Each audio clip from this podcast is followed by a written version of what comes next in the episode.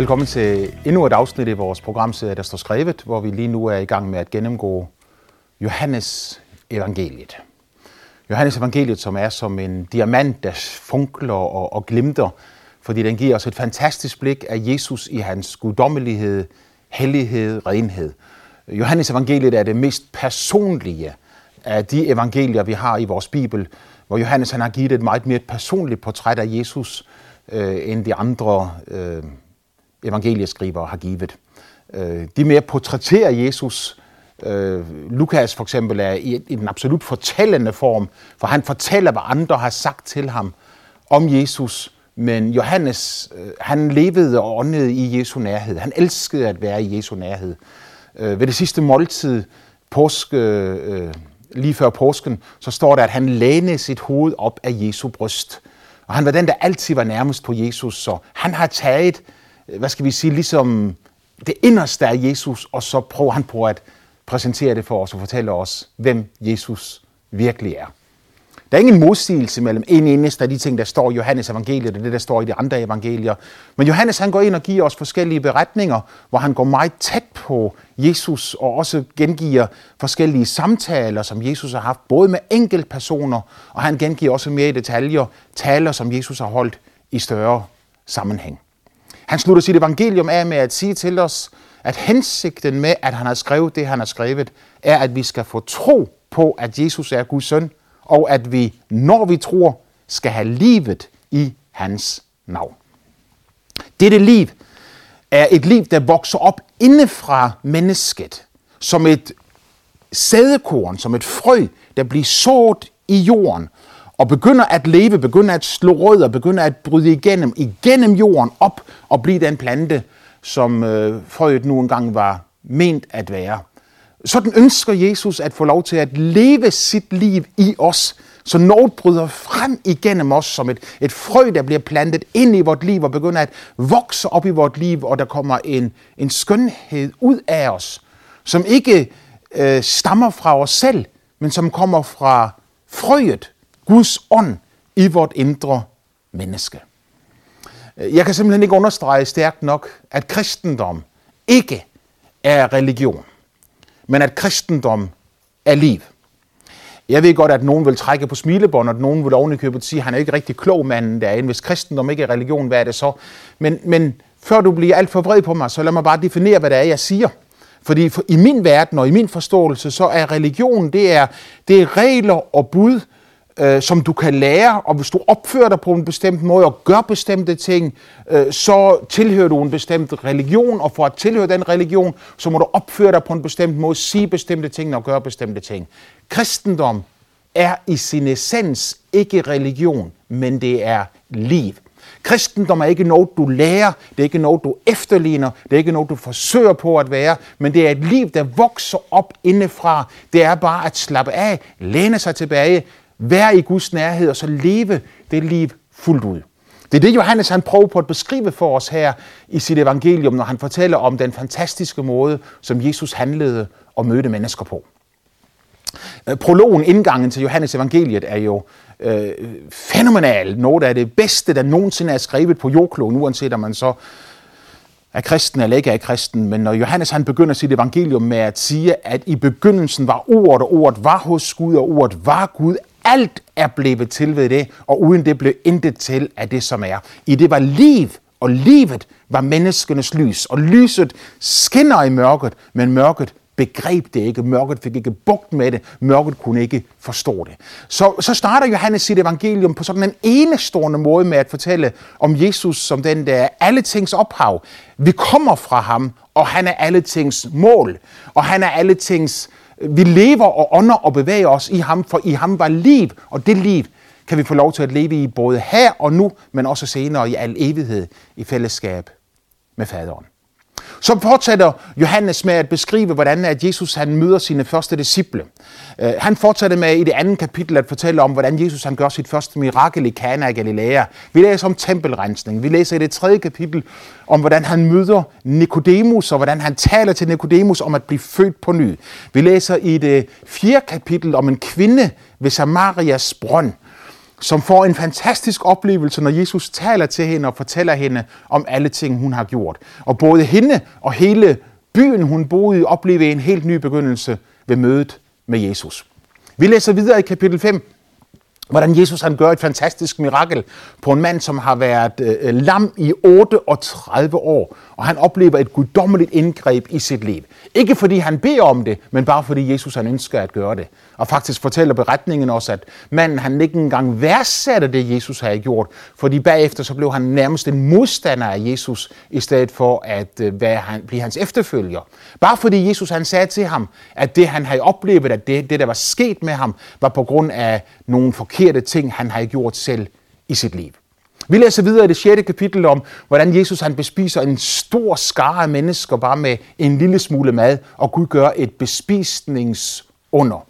Vi læser i samme kapitel om, hvordan at øh, Peter han vandrer øh, på søen, eller Jesus vandrer på søen. Han går på vandet hen imod, hen imod disciplene, og et nyt mirakel finder sted. Og vi læser om samtalen, som er i den forbindelse om, hvordan Jesus han siger, jeg er livets brød. Vi læser i det syvende kapitel om, hvordan Jesus er til løvhyttefesten i Jerusalem, og hvordan han siger nogle fantastiske ord der, om at det skal strømme lige frem af deres indre, som tror på ham, sådan som skriften har sagt. Og i vores sidste program, der så vi det 8. kapitel på, hvordan de kom med en kvinde grebet i hår, og Jesus han siger til hende, jeg fordømmer dig ikke, gå bort og synd ikke mere. Så han nægtede at fordømme hende. Han nægtede at stene hende til døde, som loven eller skrev, fordi han så bag ved lovens bogstav og ind på lovens ånd. Og så mødte han kvinden på en sådan måde, at hun fik lov til at opleve Guds fantastiske kærlighed i sit liv. Der er en lektion her at lære, både for de, som er kristne, og for de, som ikke er kristne. Der er en lektion at lære for alle, som siger, at de har oplevet Jesus Kristus i deres liv. Og hvis du har oplevet Jesus Kristus i dit liv, så bør du også leve dit liv sådan, som Jesus levede sit liv. Vær hans efterfølger. Jesus han siger jo til sine disciple på et tidspunkt, hvorfor kalder I mig herre, herre, og gør ikke, hvad jeg siger? Så det at være en Jesu Kristi efterfølger må jo også være at ønske at leve sit liv på den måde, som han levede det. I udgangspunktet en umulig ting. Men fordi kristendom netop er, at Gud lader sin ånd komme ind og tage bolig i din ånd, og du får noget ind i dig, en guddommelig kraft, en salvelse, et nærvær, som kommer fra Gud selv i det øjeblik, du tager imod Jesus Kristus som din personlige frelser. Fordi dette er inde i dig, så har du i dig selv en indebygget mulighed for at leve dette liv. Og for en kristen er lektionen denne her. Altid at møde mennesker, som Gud ville møde dem aldrig nogensinde at sparke mennesker bort på en sådan måde, at de får et indtryk af, at Gud hader dem, at Gud ikke vil have noget med dem at gøre. For Gud hader ikke mennesket. Han hader synden. Han hader syndens konsekvenser. Han undskylder ikke mennesker, der lever i synd, men han elsker mennesket dybt, dybt, dybt. Så dybt, som du bare på nogen som helst måde kan forestille dig. For Gud er kærlighed hele vejen igennem. Netop fordi han er kærlighed hele vejen igennem, så kan han heller ikke undskylde synden. For hvis han ville undskylde synden, så ville hans kærlighed blive besmittet, den ville blive øh, som, som mudret vand, i stedet for en ren kilde, som du kunne slukke din tørst i, så ville det være mudret vand og øh, ulækkert at drikke, fordi hvis Gud ville undskylde synden, så ville ondskab kunne få lov til at florere. Det siger Gud vil aldrig nogensinde ske. I himlen kan intet ondt komme ind, og det er kun den rene af hjertet, som skal se Gud. Så der er en lektion for de kristne her, om at leve som Jesus levede. Og uanset hvilke love, bud og regler, der findes i Bibelen, og jeg tror, de er sande alle sammen, bare for at sætte en tyk streg under det. Jeg tror ikke en eneste af dem er ugyldig, men jeg tror, de alle sammen har en mening og en hensigt. En mening og en hensigt til at bringe os op på et højere plan ind i Guds nærhed, i et liv i lykke, i fred og i glæde, i retfærdighed og i Guds kraft. Så uanset hvordan vi møder mennesker, så er vi nødt til at efterlade det indtryk i menneskers liv, at de elskede af Gud. Hvis vi ikke efterlader det indtryk i menneskers liv, uanset hvem de er, eller hvad de har gjort, så repræsenterer vi ikke Jesus på en rigtig måde, For Jesus efterlod altid det indtryk i mennesker, at de var elsket, og de kunne komme til ham. Så det var lektionen for den kristne. For den ikke-kristne, så er lektionen denne her, at du kan altid få lov til at komme til Jesus. Jesus er ikke så optaget med, om den ulykke, du har oplevet i dit liv, det mørke, du har oplevet i dit liv. Hvis du føler ensomhed, hvis du føler meningsløshed. Øh, Jesus er ikke så optaget med, om det er din egen skyld. Noget af det forkerte, der sker i vores liv, er vores eget skyld, men langt fra alt sammen. Jeg vil aldrig nogensinde være med på at give et lille barn skylden for, at det bliver mishandlet af voksne mennesker. Når voksne mennesker i deres begær, deres egoisme, deres selvcentrerethed og deres idéer om, at mennesket må få lov til at gøre lige nøjagtigt, hvad mennesket vil, går hen og misbruger andre mennesker, ødelægger andre menneskers liv. Det er aldrig nogensinde barnets skyld, men altid den voksnes. Så der kan ske ting og sager for et menneske, i et menneskes liv, hvor du er 100% uskyldig. Der kan også ske ting og sager i et menneskes liv, hvor du absolut er skyldig. Når du bevidst vender ryggen til Gud, bevidst vælger at gå din egen vej, bevidst vælger at gøre det, som er synd, og foretage handlinger, som øh, du ved er forkerte. Men som du gør på grund af gruppepresset, eller på grund af andre ting, som måtte der ske. Gud elsker dig, uanset hvordan du er, og uanset hvad der er sket, så er beretningen her en beretning, som fortæller dig, at Gud er parat til at tage imod dig. Hør disse fantastiske ord, som Jesus han siger.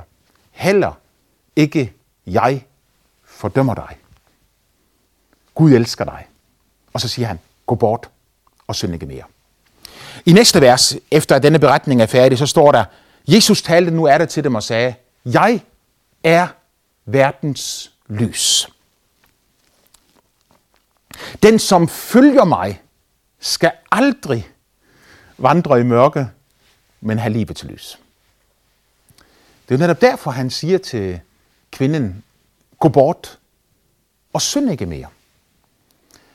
Han frikender hende. Hvis du beder Gud om tilgivelse, om noget, så vil Gud frikende dig. Uanset hvad du har gjort, hvilke overtrædelser du har foretaget dig, hvis du beder Gud om tilgivelse og noget, så vil Gud tilgive dig.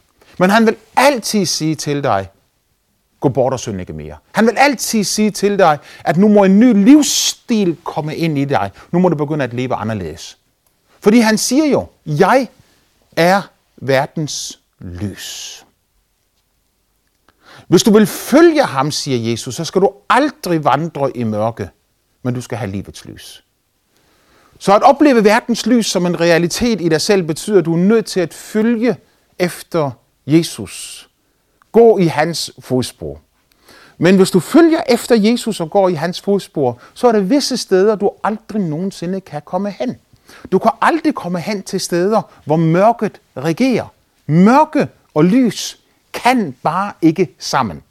Så hvis mennesker siger, jeg ønsker at leve i mørke, jeg ønsker at leve på en måde og gøre ting og sager, som jeg ønsker, at ingen andre skal vide, eller jeg ønsker at gøre ting og sager, som jeg er ligeglad med, om de andre ved, fordi jeg har forhærdet mit hjerte så meget, at jeg øh, kan slå et andet menneske, øve vold mod et andet menneske, uden at jeg kan mærke noget forkert ved det, fordi jeg har lyst til at realisere mig selv på den måde. Selv samfundet vil gribe ind over for sådan et menneske, og så prøve på at stanse sådan et menneske, fordi vi vil ikke acceptere, at mennesker foruretter andre og forulemper andre. Det er der love og regler for i vores samfund.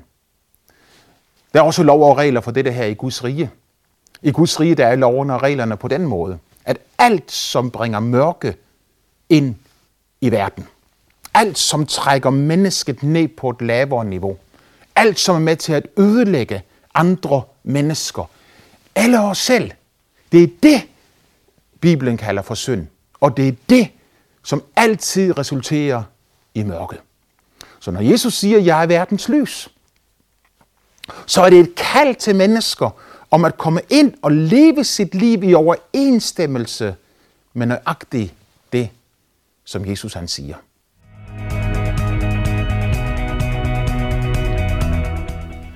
Farisæerne begynder at diskutere med Jesus og siger til ham, at dit vidnesbyrd ikke er gyldigt, fordi du, du vidner om dig selv. Du siger, at du er verdens lys.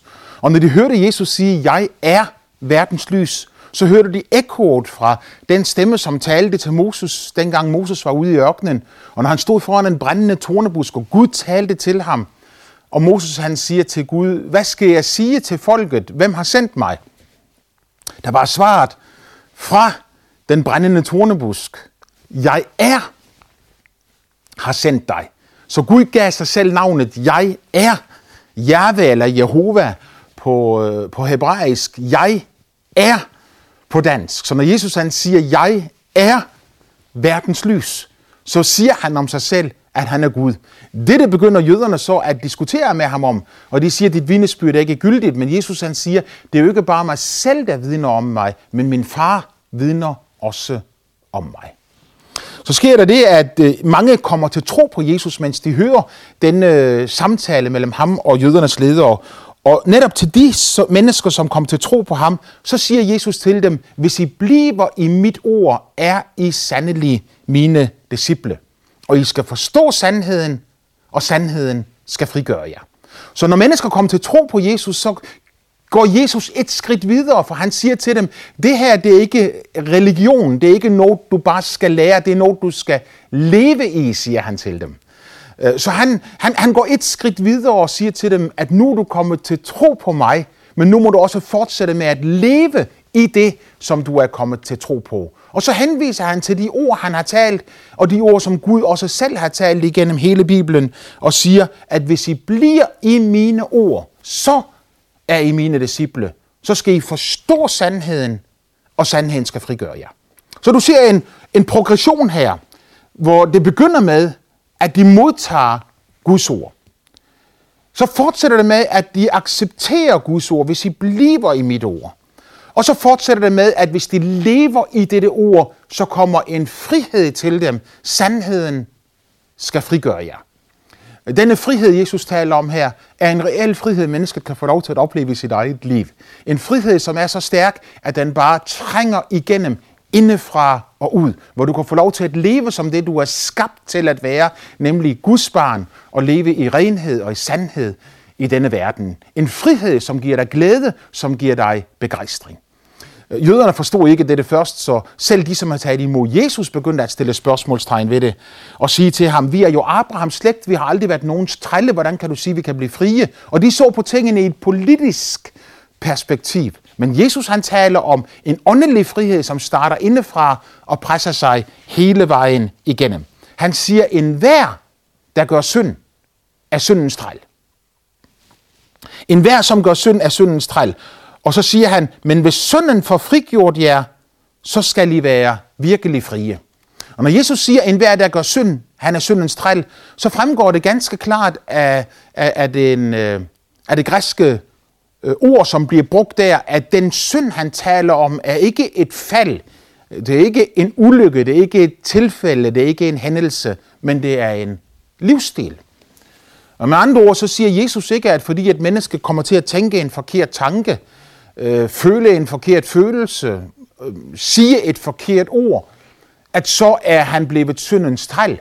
Men han taler om de mennesker, der lever i en forkert livsstil. Mennesker, som vælger at leve i løgnen, altså i det, som er modsat skriften. Giv mig et eksempel på det, siger du. Ja. For eksempel et menneske, som siger, at øh, jeg ønsker at leve mit liv på min egen måde, uden at vise hensyn til andre mennesker omkring mig. Og hvis lykke i mit liv er betinget af, at jeg kan stjæle noget, at jeg skal være voldelig over for andre, at jeg skal true andre, så vælger jeg at leve mit liv på netop den måde. Øh, det er bare et eksempel, men jeg kunne give dig tusindvis af andre eksempler, fordi eksemplerne er lige så mange, som der er mennesker på jordkloden. Jesus han siger, den som gør synd er syndens træl.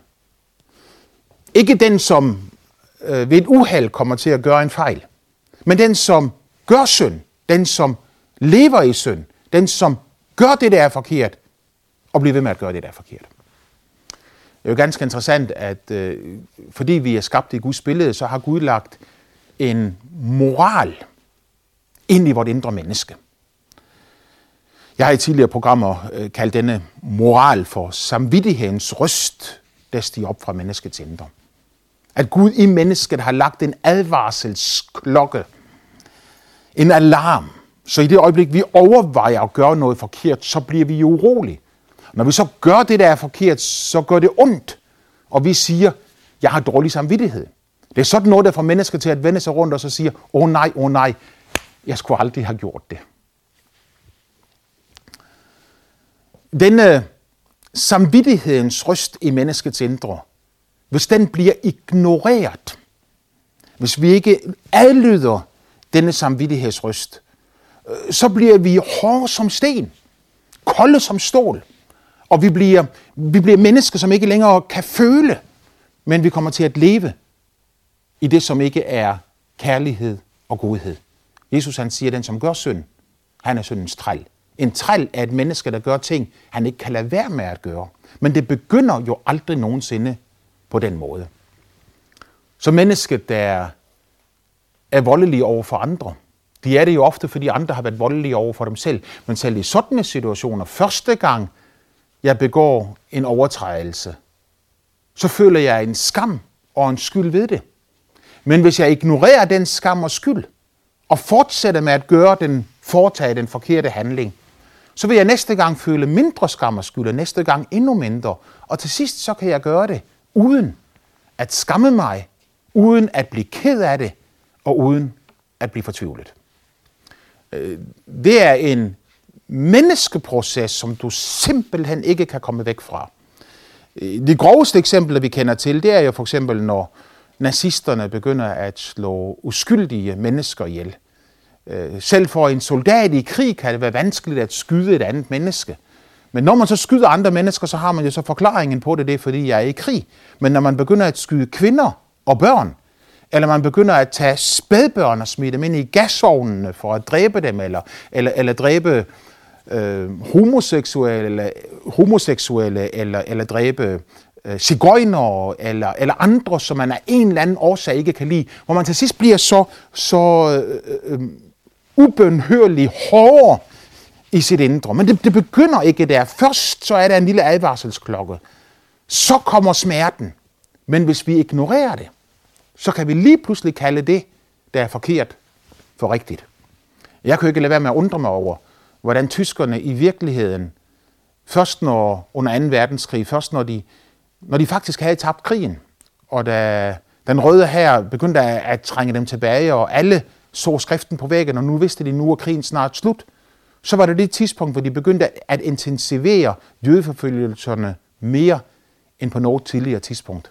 Hvor de begyndte at, øh, at udrydde jøderne i langt større tal, end de havde gjort det tidligere. Fordi de tænkte, selvom vi taber krigen, så kan vi vinde krigen.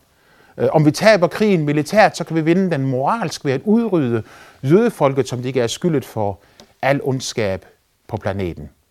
Hvor plat man kan blive, hvis man ikke adlyder denne samvittighedsryst i sit indre menneske. Det er derfor, Jesus han siger, at den, der gør synd, han er syndens træl.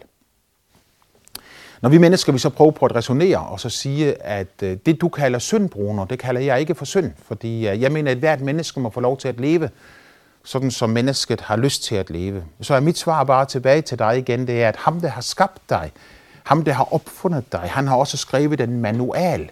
Han har skrevet en, øh, en, en bog, hvor han har fortalt, hvordan du skal leve dit liv. Når du lever dit liv efter hans mening og efter hans vilje, så får du lov til at leve i hans lys, og syndens magt får ikke lov til at regere i dig.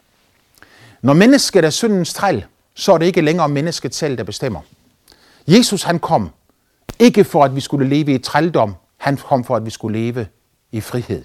Djævelen vil altid gøre alt, hvad han kan for at holde os nede. Jesus han gør alt, hvad han kan for at løfte os op og løfte os ind i Guds frihed. Han elsker dig ubetinget højt, så han ønsker ikke, at du skal leve i trældom, men han ønsker, at du skal leve i hans fuldkommende frihed. Når du kommer til ham, vil du altid have din frie vilje. Han gør dig nemlig ikke til træl, han gør dig til ven, og du kan få lov til at leve i fællesskab med ham, men du skal få lov til også i fællesskabet med ham hele livet igennem, stadigvæk at vælge, at vælge, at vælge, at ja, du vil følge ham, og hans ord skal være en, et lys på din sti, og hans ord skal være din rettesnor. Hvis du ønsker at gøre det, så siger Jesus, hvis du vælger at gøre det, så siger Jesus, at du skal blive virkelig fri. Må Gud velsigne dig til at leve et liv netop i hans fantastiske frihed.